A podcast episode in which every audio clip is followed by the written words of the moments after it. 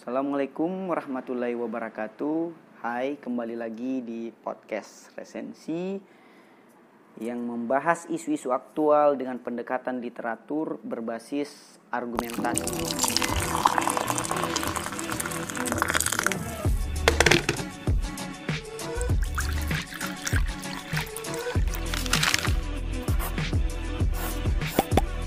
Nah, kali ini uh, kita membahas tema mengenai merawat waras di era gawat. Nah, kita melihat banyaknya bersilueran konten-konten hoax, hate speech, dan uh, konten-konten negatif lainnya itu justru membuat kewarasan kita ini terancam. Uh, olehnya itu, kami dari tim resensi menyebut itu adalah era gawat. Nah, kehadiran buku kemudian juga telah terpinggirkan dengan status-status uh, yang instan di sosial media kita. Setelah tadi pertama kita telah membahas buku uh, 21 Listen dari Yuval oleh Vikram Vikra Perdana. Kini di episode ketiga kita akan membahas salah satu buku menarik dari Tom Nichols yang berjudul Matinya Kepakaran. Nah, Buku ini sendiri ditulis oleh Tom Nichols tentunya adalah seorang profesor uh, US Naval War College dan Harvard Extension School. Nah, pada tahun 2017 beliau menerbitkan buku yang berjudul The Deed of Expertise. Nah, buku ini diterbitkan oleh Oxford University Press. Nah, kalau kita flashback ke episode pertama kemarin, kita telah membahas bahwa salah satu uh, Kontra narasi yang bisa kita lakukan adalah membuat lembaga penerbitan independen atau dalam hal ini kampus. Nah, kemarin juga kita bahas bahwa di barat banyak lembaga penerbitan itu tidak berbasis korporasi tetapi berbasis kampus. Nah, di Indonesia sendiri masih kurang seperti itu. Misalnya UGM Press, UI Press masih uh, tidak terlalu terdengar gaungnya walau padahal dia adalah salah satu uh, kampus yang besar di Indonesia. Nah, buku ini kemudian diterjemahkan oleh Kepustakaan Populer Gramet pada tahun 2018. Buku ini tersusun uh, dalam jumlah 293 halaman. Buku ini penting untuk kemudian mengkritisi apa yang oleh tim Nicole sebut sebagai perlawanan terhadap pengetahuan yang telah mapan dan pelbagai mudarat yang ditimbulkannya. Nah, buku ini terdiri dari, terdiri dari tujuh bab Nah, bab pertama adalah pakar dan warga negara. Mari kita bahas satu persatu uh, setiap babnya. Nah, Amerika Serikat menurut tim Nichols merupakan negeri bagi orang-orang yang sok tahu. Hemat kami bukan cuma Amerika sih, tapi seluruh dunia sekarang itu adalah negeri sok tahu. Kita senang dan memuja kebodohan kita sendiri. Padahal semakin kita banyak berbicara, semakin kita secara tidak langsung itu mempublikasi kebodohan kita sendiri pula. Maka eh, kami eh, ingat bahwa suatu waktu Rasulullah Shallallahu Alaihi Wasallam bersabda bahwa salah satu ciri orang berilmu adalah ia banyak diam. Itu artinya bisa kita lakukan atau terapkan premis sebaliknya bahwa salah satu ciri orang yang tidak berilmu adalah banyak bicara. Nah, kepengahan intelektual atau bahkan anti-intelektual atau kontra pengetahuan atau apa yang oleh Matthew de Ancona sebut sebagai post-truth itu bukan hal yang baru. Sejak zaman Nabi itu sudah ada. Bahkan uh, sejak umat manusia yang pertama kali melakukan bias konfirmasi itu selalu melakukan alasan benar atas sesuatu yang sudah diyakininya. Jadi yakin dulu baru merasionalisasi keyakinan. Padahal kan yang sebenarnya adalah mencari dulu rasionalisasi baru meyakini uh, proposisi yang rasional tersebut. Nah, uh, anti anti intelektualitas itu seperti yang kami sebut tadi bukan hal yang baru. Tetapi karena berkembangnya teknologi, khususnya teknologi media baru seperti internet, ini semakin memperparah penyakit mental kita ini. Sehingga dampaknya bukan hanya pada implikasi neurologis, seperti menangkalkan cara berpikir kita. Ini ada buku yang menarik yang membahas juga tentang implikasi neurologis terhadap internet dari internet, yaitu uh, buku dari Nicholas Carr, pemenang Pulitzer tahun 2011. Judul bukunya The Shallow. Nah, uh, internet kemudian memiliki atau mengandung dampak neurologis terhadap otak kita atau mendangkalkan cara berpikir kita. Di saat seperti inilah sebenarnya kita butuh pada pakar. Nah, pakar sendiri oleh tim Nichols didefinisikan sebagai mereka yang jauh lebih tahu mengenai satu pokok bahasan dibandingkan kita semua. Jadi pakar mah bukan yang tahu segalanya, tapi mereka adalah sosok yang kita cari tak kala kita membutuhkan nasihat, pendidikan kah, bimbingan mengenai suatu kasus tertentu. Jadi pakar dari dulu itu sudah ada selama dia adalah orang yang kita mintai nasihat atau menguasai satu bidang tertentu, itulah yang kemudian kita sebut sebagai pakar. Nah, di sini digarisbawahi pula bahwa pakar bukanlah ia yang mengetahui segalanya.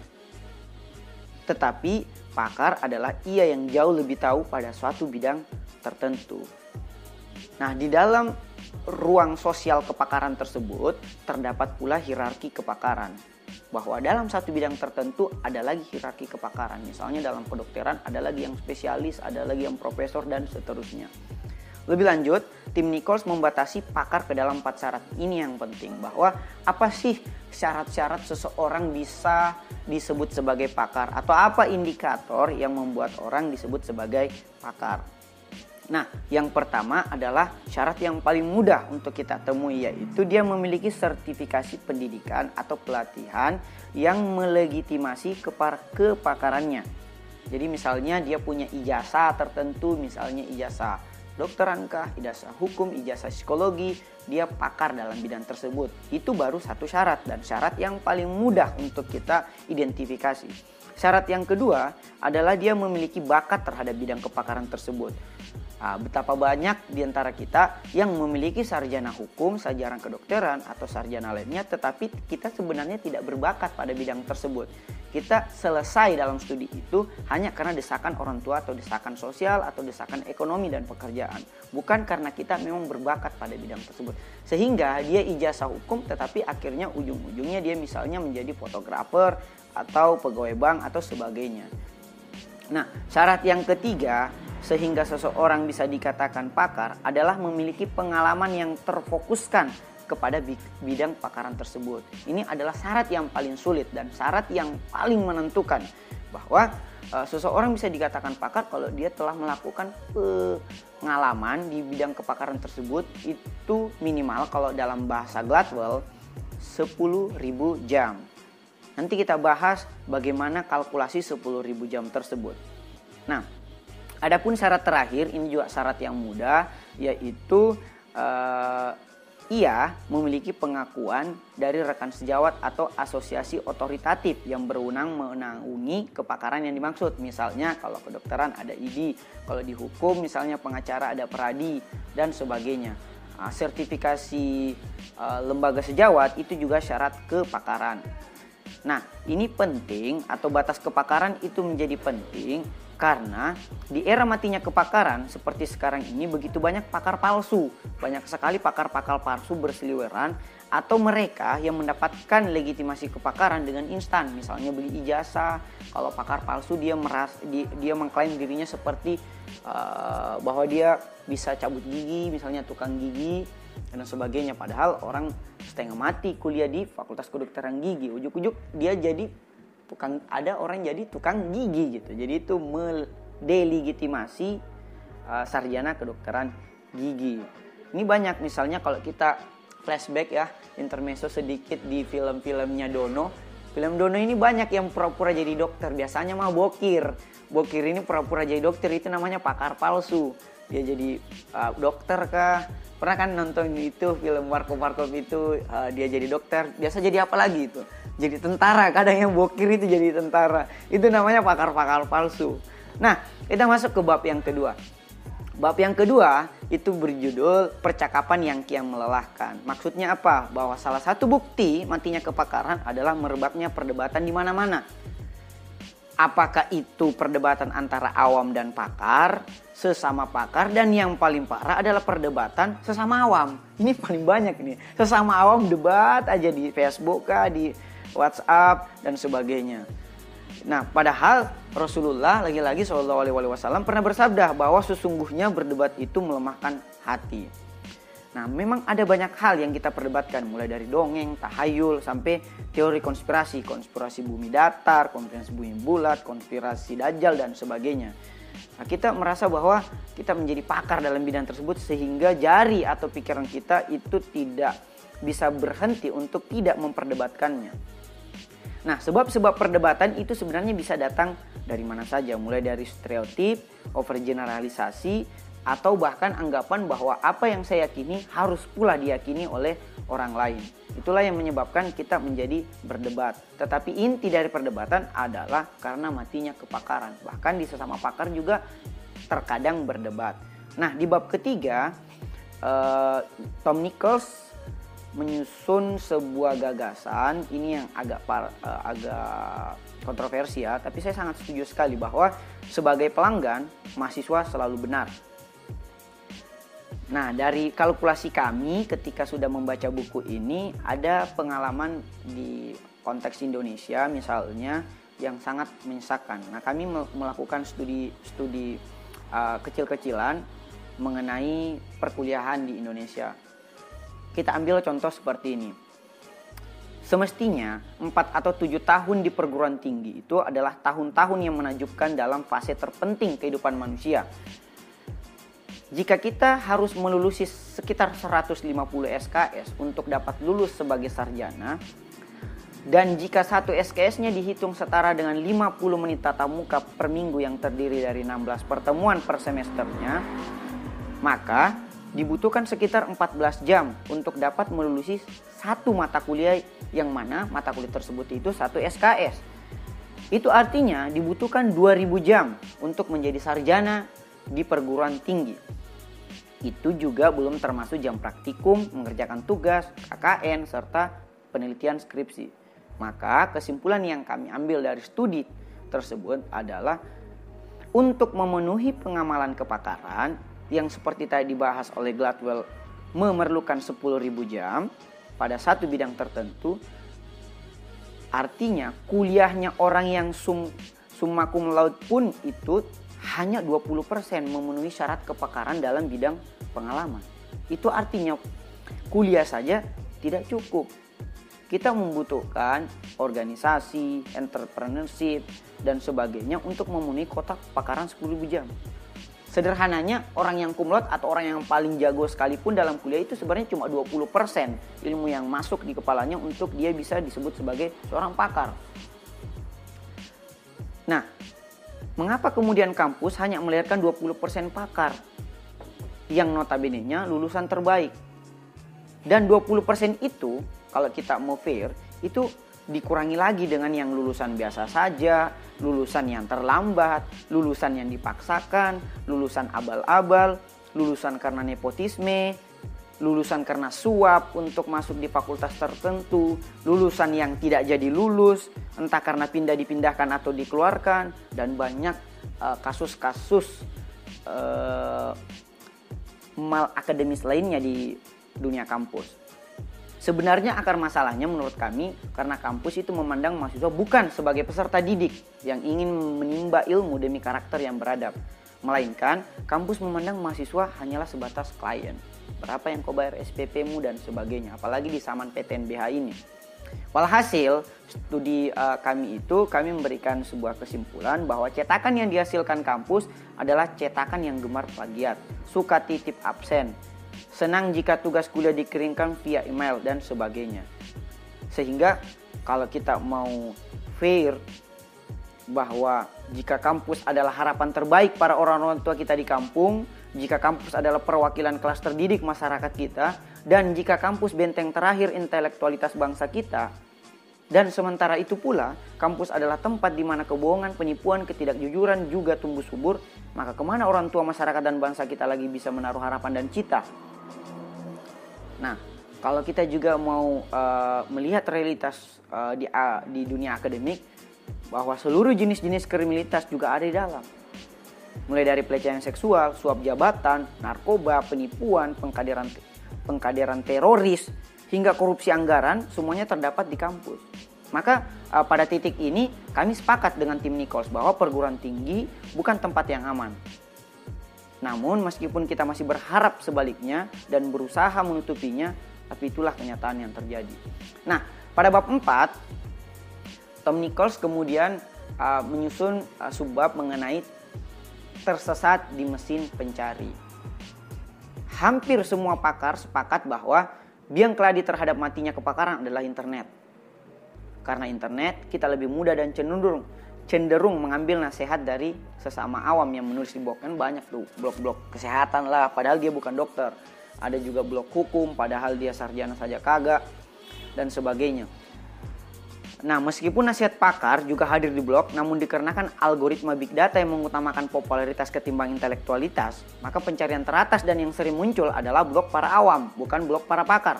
Tim Nichols bahkan berpendapat bahwa yang palsu di internet itu adalah semuanya. Ini sejalan misalnya dengan uh, buku yang menarik juga dari uh, judulnya itu kalau tidak salah adalah Everybody Lies. Everybody Lies itu artinya semua yang ada di konten internet itu adalah palsu atau bohong.